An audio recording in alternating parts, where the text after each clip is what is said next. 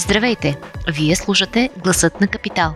Седмичен подкаст, в който журналистите разказват интересна история от седмицата в дълбочина, с контекст и анализ. И в който търсим мнения от експерти от света на политиката, економиката или бизнеса за важните въпроси на нашето време.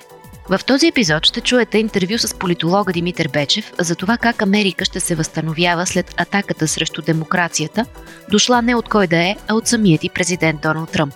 Разговорът беше записан във вторник, 12 януари, преди Камерата на представителите на САЩ да одобри втория импичмент на Тръмп за мандата му.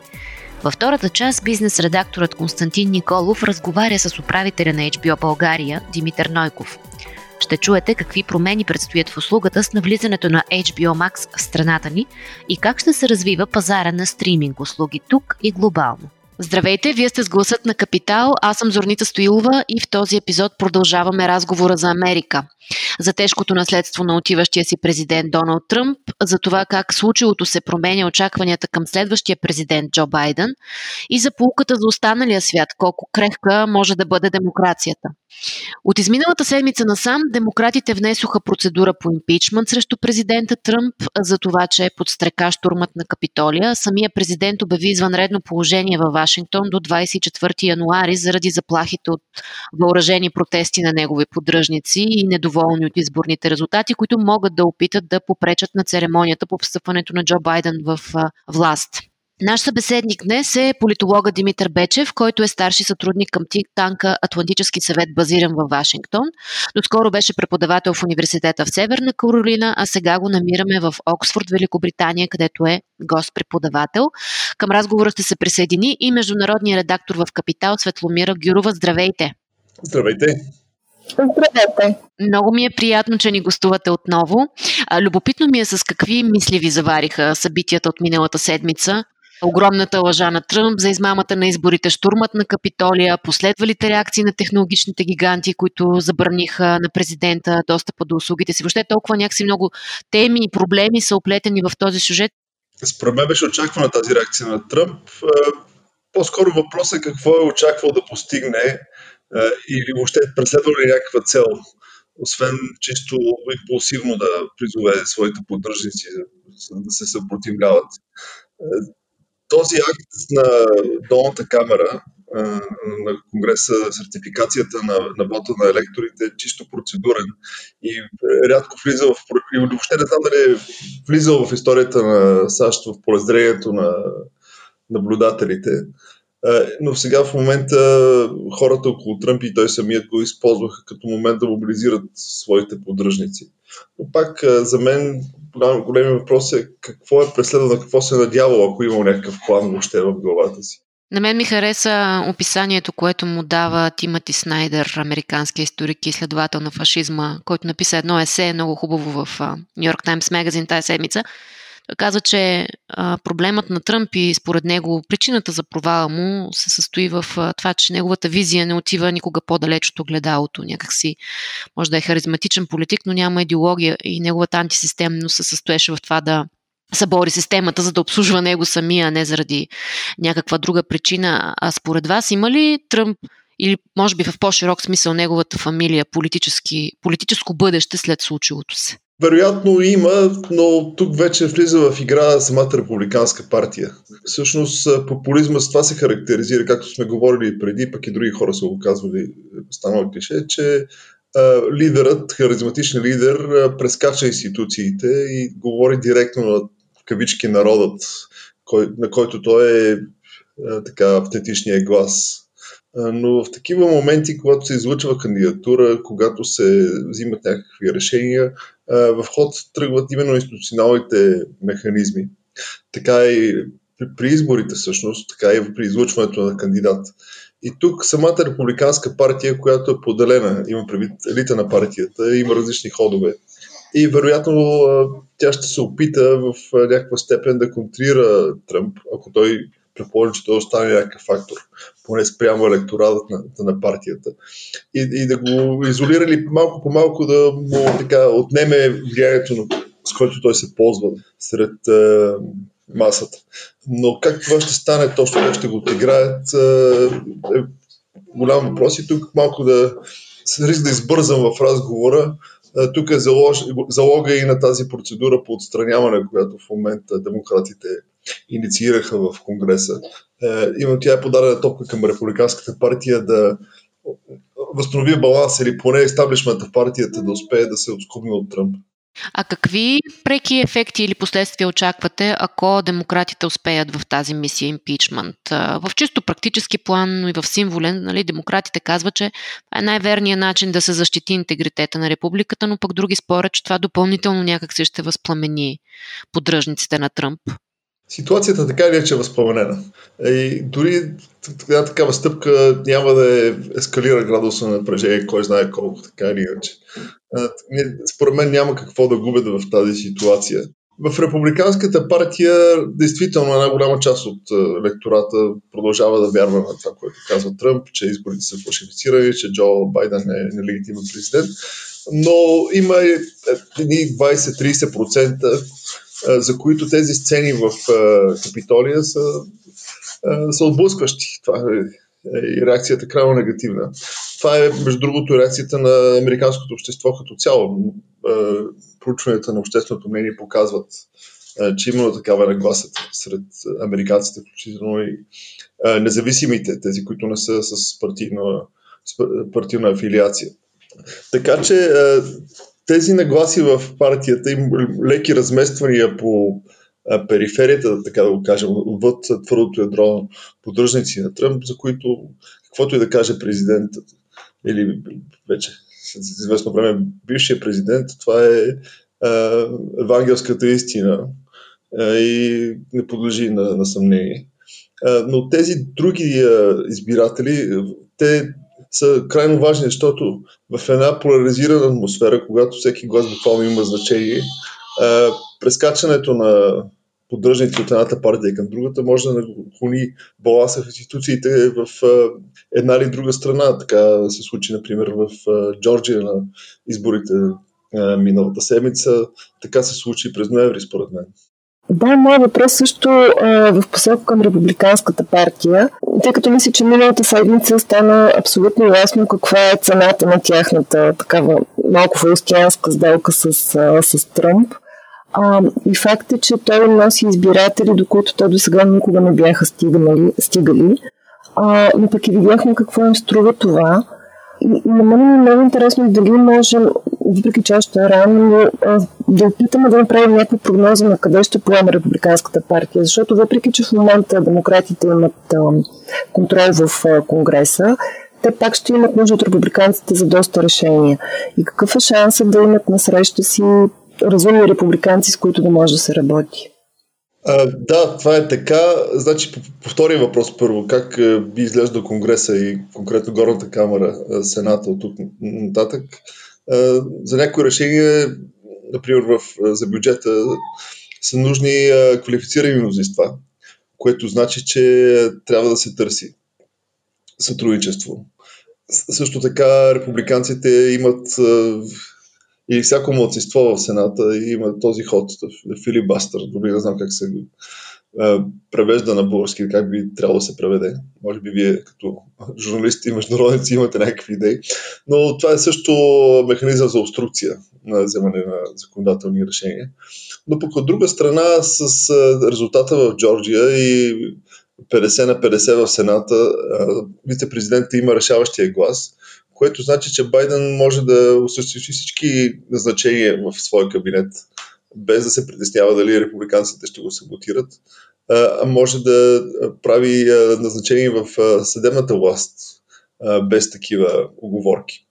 В крайна сметка, според мен, центъра на се измести от, да речем, по-критично настроените републиканци, като Мит Ромни, Лиса Морковски и Сюзен Холис, които в е, сценарии запазване на мнозинството от Републиканската партия ще да бъдат евентуални партньори на Байден.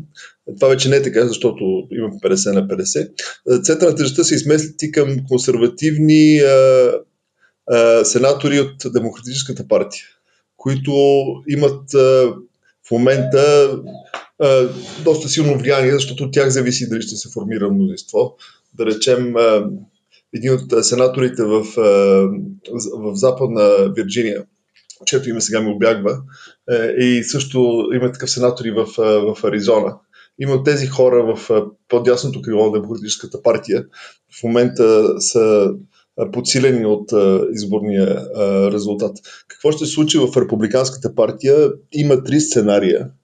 Първият сценарий е, че Тръмп постава господстващия фактор, той определя, той коли беси, казано грубо, и той одобрява кой ще бъде в първичните избори, кой ще се явява на, за, за Конгреса след две години.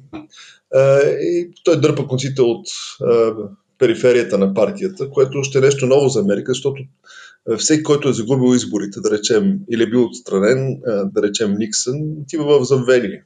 Партията намира нови лица, нови фигури.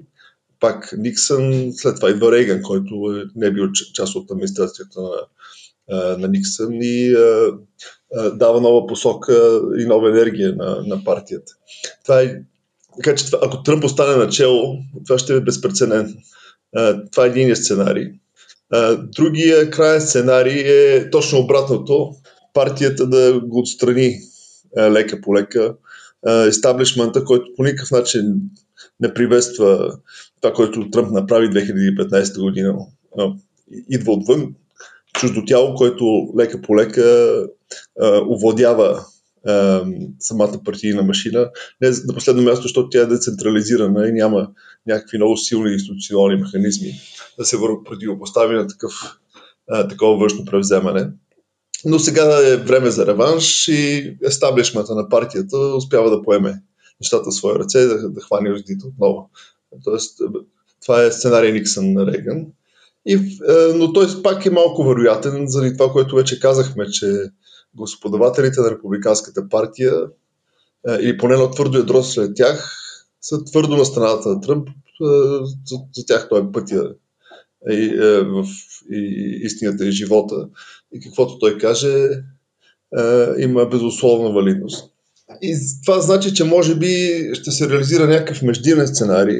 Тук пак всичко е въпрос, плотна спекулация, ще видим в едните месеци и години как ще се разиграе, при който, да, наистина се появяват нови лица, Тръмп се е маргинализиран лека по лека, но част от неговото наследство и неговия популистски тон остава на въоръжение в партията. И, и, и дори без него, без неговото лично лидерство, това, което той е формирал като нагласи, като политически позиции, като стил на кампания и като пак говорето срещу елита и срещу Вашингтон, остава основното послание на партията. Така че нещо подобно може би е вероятния, вероятния сценарий. Но пак е интересно какво ще се случи сега с този процес на импичмент и евентуално отстраняване, защото това е един шанс за републиканците, включително тези, които са срещу Тръмп, да получат реванш и да го елиминират в съдружие с демократите. Но това ще изисква малко смелост от тяхна страна, което те последните 4 години не са показали. И склонно за поемане на политически риск и използване на ситуацията. До сегашното поведение, както казах, показва, че те по-скоро избягват конфликта, избягват риска, искат някакси Тръмп лека по лека да си отиде, без да те да са на барикадата.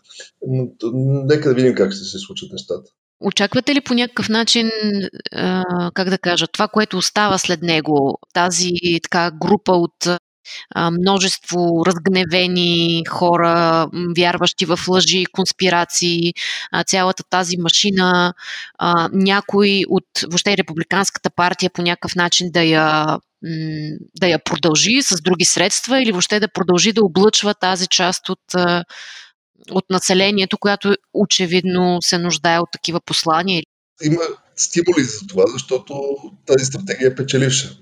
Това е едно младсинство все пак, но което се мобилизира твърде лесно и е склонно да участва в политическия живот под една или друга форма, да участва на избори, да излиза на улицата, когато е призовано да коментира по статии в интернет и така нататък. Така че дори републиканци и центристи ще се стремят тези хора да са на тяхна страна. И това младсинство, тази група твърди избиратели, те не се появиха с Тръмп. Е, ние ги глед... наблюдаваме още цяло десетилетие. Е, първата им поява беше с така нареченото чайно партия, като реакция на фискалните политики на, на тогаващата администрация на Обама. И което значи, че тя има някаква устойчивост и, и ще продължава да е електорален фактор. Няма как е, републиканските политици да ги игнорират и, и да кажат това са избиратели на Тръмп, нас те не интересуват, ще се борим за, за центъра. Което пък предполага продължаване на поляризацията под една или друга форма, за съжаление, която има доста унищожителен ефект за американските институции. А има ли какво да направи Байден, за да започне преодоляването на, на това разделение по един или друг начин? Въобще, променя ли се според вас очакванията към неговото управление след случилото се на Капитолия? Това беше неговото послание в изборите. Той се целеше към центъра и стратегията му успя, защото пак е, не е важно да спечелиш 100% от тези републикански избиратели, достатъчно да 1 или 2%. Те обръщат нещата в ключовите щати в е, връзка с тази система на индиректни, е, индиректни избори, която имаме в, за президентската институция, която имаме в САЩ. Сега обаче с мнозинството в Сената от Байден се очаква да прокара законодателни мерки в области, които не, ще бъдат политизирани неминуемо. Да речем мерки за справяне с, с климатичните промени или по-смели стъпки, което буквално ще разгневи и ще даде храна на, на популистите от, от дясно за, за противопоставяне Същото може да се очаква и в е, някои други е, е, сфери, да речем, ако има някаква реформа допълнителна на системата за здравопазване, което сега във връзка с пандемията COVID-19 е много гореща тема. Не дай Боже да има и някаква реформа в иммиграционната система, какви заявки имаше по времето на Обама. Така че каквото и да предприеме Байден, и то в области, които би трябвало да са консенсусни, то неминуемо ще се политизира в тази атмосфера. Е, и всякакви очаквания, че той ще бъде обединителна фигура, според мен няма да се реализират или поне няма да се реализират толкова лесно. Скачаме в следващата тема за дебатът за цензурата на, на Тръмп и въобще ролята на технологичните гиганти в това, че той изобщо се появи на власт. До сега някакси Европа е била тази, която е настоявала за, за външни регулации на технологичните гиганти, така че да не е съсредоточена толкова голяма власт, нали, и те сами да решават кога могат да затворят нечи глас или, или не. А според вас, очаквате ли сега в САЩ да се проведе такъв дебат в, във връзка с събитията от, от, от последната седмица? Дебата си тече още от изборите през 2016 година, защото тогава технологичните гиганти помогнаха на Тръмп за неговата победа да мобилизира тези избиратели. Пак, връщайки се към дефиницията, дефиницията на популизма, популизма е начин да се прескочат институциите, да се институционалните канали да се бъдат за, за проблем и а, лидера да си говори директно с избирателите. Няма по-лесен начин от а, именно от е, социалните мрежи в днешно време. Е, беше много интересно, че Тръмп по никакъв начин не изостави личния си акаунт, с който той изгради в Twitter, с който изгради политическата си кариера през тези години, още преди да стане президент. И не се прехвърли към институционалния акаунт е, Полтос. И в момента буквално е, е онлайн, но там е, рядко има актуализации и не се използва. Тоест, социалните мрежи още тогава станаха предмет покрай Тръмп, доста широкомащабен дебат. И това сега е поредният епизод, не виждам нещо, кой знае какво.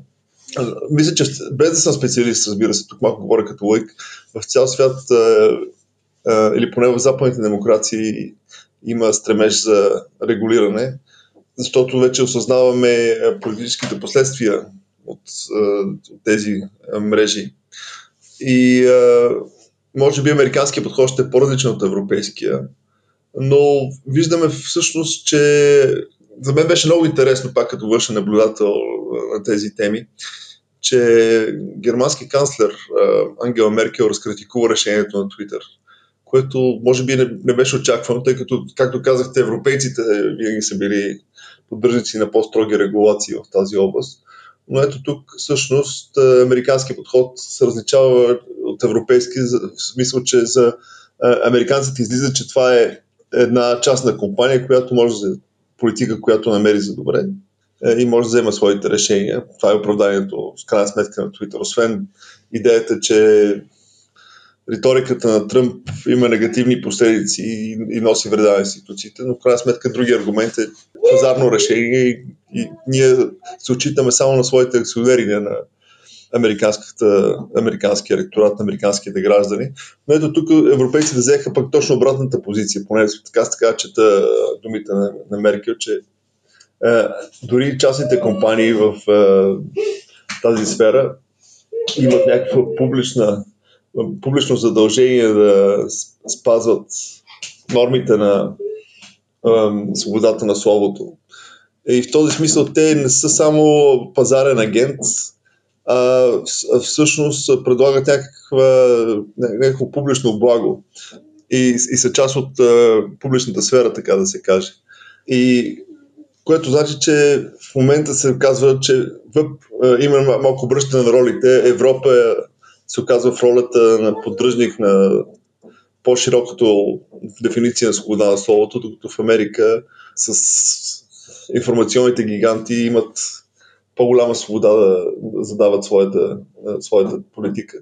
Може би ще е хубаво да се види съдебната практика в Европа и в Америка, защото тази тема всъщност за свободата на словото и нейните граници е всъщност третирана от правото, от конституционното право десетилетия, още преди появата на интернет и на социалните мрежи.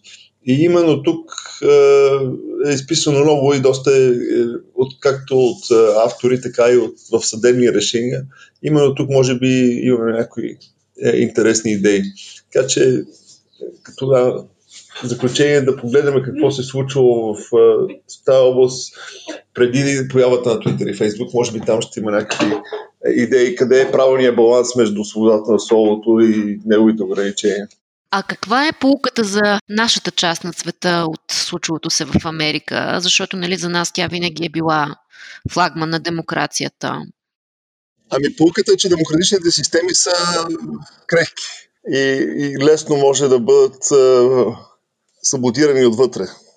А, дори една зряла демокрация като Америка е, е податлива на такива корозивни влияния.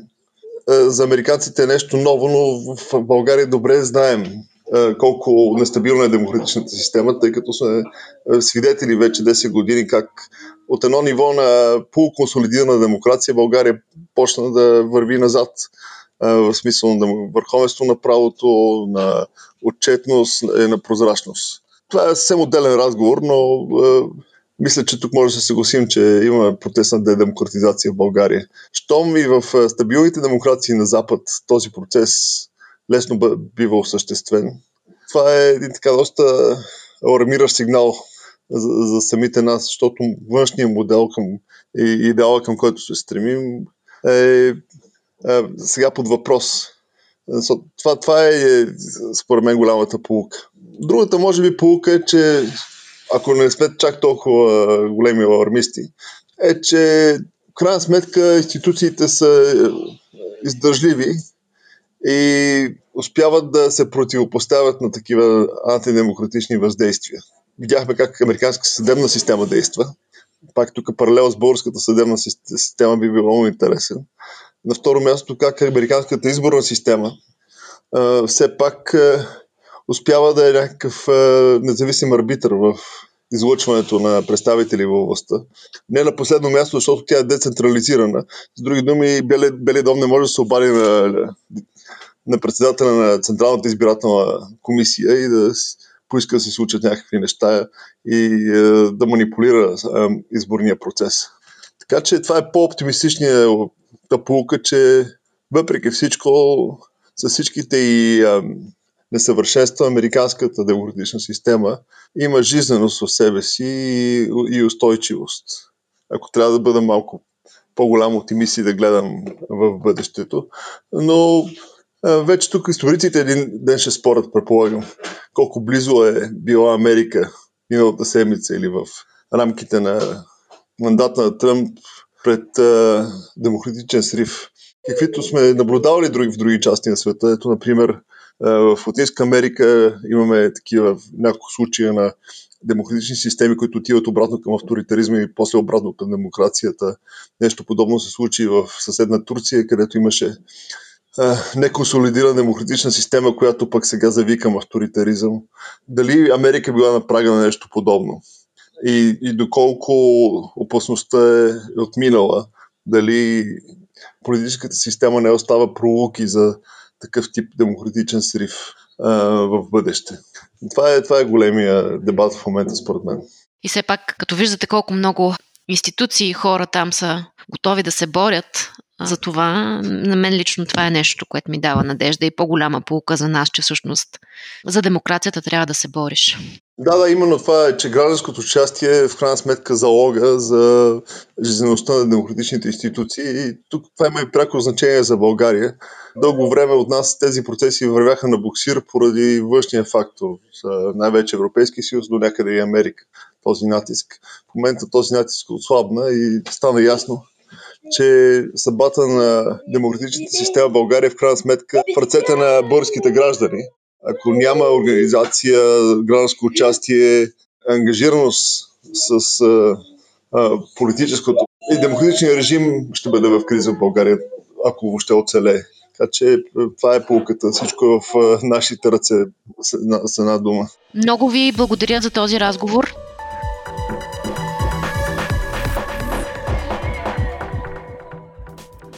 Гласът на Капитал продължава. Управителят на HBO България Димитър Нойков за това какво ще се промени за българските потребители с въвеждането на услугата HBO Max. А, здравейте! С нас е Димитър Нойков, който е управител на HBO България. Искам да ви попитам какво очаквате специално за вашата компания и за бизнесът, в който работите да се случи през тази година, 2021. Здравейте и благодаря за поканата. След една изключително динамична за нас 2020 година, бидейки онлайн платформа. Очакване за 2021 са това нещо да продължи като динамика и разбира се най-голямото събитие, което очакваме тази година е апгрейда на HBO Go до ниво HBO Max, което ще е изцяло нова платформа, която ще е глобална на HBO и ще предлага наистина много повече съдържание, плюс съвсем различен юзер интерфейс и experience. Та, това са основните ни, разбира се, в едно с това да продължим да предоставяме най-доброто съдържание, което е възможно. А, може да споделите малко повече, чисто като experience, HBO Max ще промени ли нещо за българския потребител? Много ще промени, защото със сигурност ще предоставя по-голямо съдържание, което и в момента не е никак малко, но за да си представете, че когато едно съдържание, което е в рамките на 7000 часа, както е в момента, например, се отвои, а някой ще трябва да ви помага да се водите в него и, и да, да работи вместо вас, защото, а, защото е трудно да се плува в такова море, което става океан. И а, от тази гледна точка не само цветовете, подредбата, различните шелфове, карусели, но и а, препоръките, които ще са конкретно а, спрямо потреблението на всеки един от нашите а, юзери, ще се промени и ще бъде много по-лесно да бъдете навигирани в едно море от съдържание, което макар и качествено все пак е огромно. А чисто като стриминг бизнес, въобще общо в сектора, очаквате ли някакви нововведения още и промени? Очаквам а, не само тази, ами в следващите 3 до 5 години а, доста по-ожесточена битка между гигантите в този бизнес, включително и HBO. И това ще бъде много интересно не само за наблюдение и анализ, но и за крайния потребител, защото всички много добре знаем, че конкуренцията наистина е винаги в, и работи в полза на, на потребителя. Така че ще има много повече съдържание, със сигурност много иновативни решения, дори излизане от традиционни бизнес модели, но нека времето да покаже. Аз съм сигурен, че предстоят отново вълнуващи години пред нас. По ваше мнение, възможно ли е консолидация? Защото Лично аз, често да ви кажа, плащам за 4 различни платформи. И до някъде потребителите могат да се объркат, други да не искат да плащат. Възможно ли е намаляване на броя на основните платформи, стриминг платформи? Аз също си мисля по тази тема а, и предполагам и почти съм сигурен, че някой ден и това ще се случи, но това няма да е краткосрочен план. А, първо ще трябва да излязат всички бе, претенденти за титлата да излязат на тепиха и след това да се види кой ще оцелее и кой ще залитне. И така. Но на този етап, тази година конкретно, мисля, че сме още далеч. В момента сме в годините на амбициите. Може би една-две години ще се очертаят вече границите на кое е било гола амбиция и кое е реалност. А чисто технологично някакви нововведения да очаквате във вашия сектор? По-скоро очаквам технологично а, не, нещо, което не сме виждали, а, но по-скоро се представям промяна в бизнес моделите и а, разчупването им в, в посока на това да може дадена платформа да предоставя различен тип абонамент, не само месечен абонамент, ами може би еднократно, може би и uh, ad-supported, uh, който е прекъсван от реклами и това всичко да е налично в uh, конкретната платформа. Но не говоря конкретно за, за HBO, говоря по принцип за, за стриминг платформите като цяло. Някои платформи, особено музикалните, вече го предлагат това нещо. А, по-скоро очаквам видеоплатформите да мислят за по-так, по-различен подход. Възможно ли е навлизането по-активно на тези платформи като вашата и в друг тип съдържание? Знам, че Амазон го прави в други държави в спорт и не само. Фейсбук опита някакви подобни неща, но не като стриминг, естествено. Като стриминг, но Фейсбук не са традиционно стриминг платформа. Възможно ли е след време да наблюдаваме и съвсем друго тип съдържание в, в платформи като вашата? Тук някъде може да дойде този момент в а, сливанията, но честно казано м- има огромна разлика чисто технологично между стриминга на спортно съдържание, особено лайв, и стриминга на видеосъдържание. Защото видеосъдържанието то е така или иначе на сървър и то си очаква неговия потребител. Големия проблем на стриминга на живо съдържание, на спортно събитие е в а, забавянето, на, на получаването на, на образа, което, повярвайте ми, дори в не знам дали ви се е случвало, аз съм го преживявал това нещо, поради чисто технологични причини, обикновения ми кабелен оператор, който има много по-високо качество, да речем, DTH оператора, който гледат в пицарията под нас, гледаме един и същи матч и аз разбирам 3 секунди по-късно, че е отбелязан гол. И това, това в стриминга е дори по, по-голям проблем. Така че да, не знам, чисто технологично нещата са доста по-различни. Та, не знам дали биха тръгнали големи видеостриминг платформи, които са свързани с on-demand съдържание, в посока на това да рискуват преди да е технологията на 100% сигурна и предоставя наистина най-доброто. Навиците на българските зрители, те промениха ли се спрямо предишни години през тази година или едно и също нещо, едно и също съдържание се консумира. Сега, сега ще говоря по много различен начин, защото аз под навици винаги, или поне така ми е бил задаван въпроса и гледам да отговарям а, точно на него, а, за, да не, за да не губя времето на хората, но под навици обикновено съм задавали въпроса като тип съдържание, което се консумира. Да. А, много бързо ще мина през това и ще кажа, че няма съществена разлика. Единствено а, разликата идва от там, че локалните продукции в а, конкретните държави, да речем в Румъния, локалната продукция се гледа а, доста а, и, така осезаемо на фона на сравнено с, примерно, блокбастери. Това същото е и при нас. Тоест и тук няма разлика, просто разликата е в конкретното заглавие. Българско заглавие в България се представя достатъчно добре, както и румънско заглавие в Румъния. Тоест, по същество разлика няма, конкретиката просто е различна. Но а, това, което си има разлика при нас и то уникално в и добрия и в лошия смисъл на думата е Промяната в навиците е, че българина свикна, научи се и видя, че е смислено да заплащаш за ползването на съдържание. И това е наистина, наистина страхотна новина за всички по веригата, от хората, които създават съдържанието, до хората, които го дистрибутират, тъй до крайния потребител, защото а, всичко това, а, спазвайки това дребно правило да се заплаща за съдържание, всъщност гарантира качество и, и количество ти участваше много дейно в особено преговорите с беги съдържание. А, трудно ли се преговаря за беги съдържание? Аз Да, всъщност това беше една, една от идеите и няколко такива имаме вече на български офис, които бяха уникални за, за света на HBO и ние сме изключително горди с това. Трудното беше а, не толкова в а, преговорите за самото съдържание, защото това са търговски преговори. В крайна сметка те, yeah. те, те са търговски.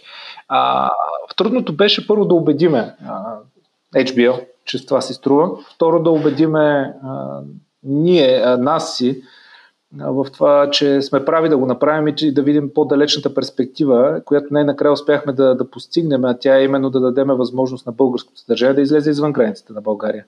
И тук имаме изключителна гордост от последната година с доза щастие, който не беше разпространен само в България и бивша Югославия, както обикновено се случва.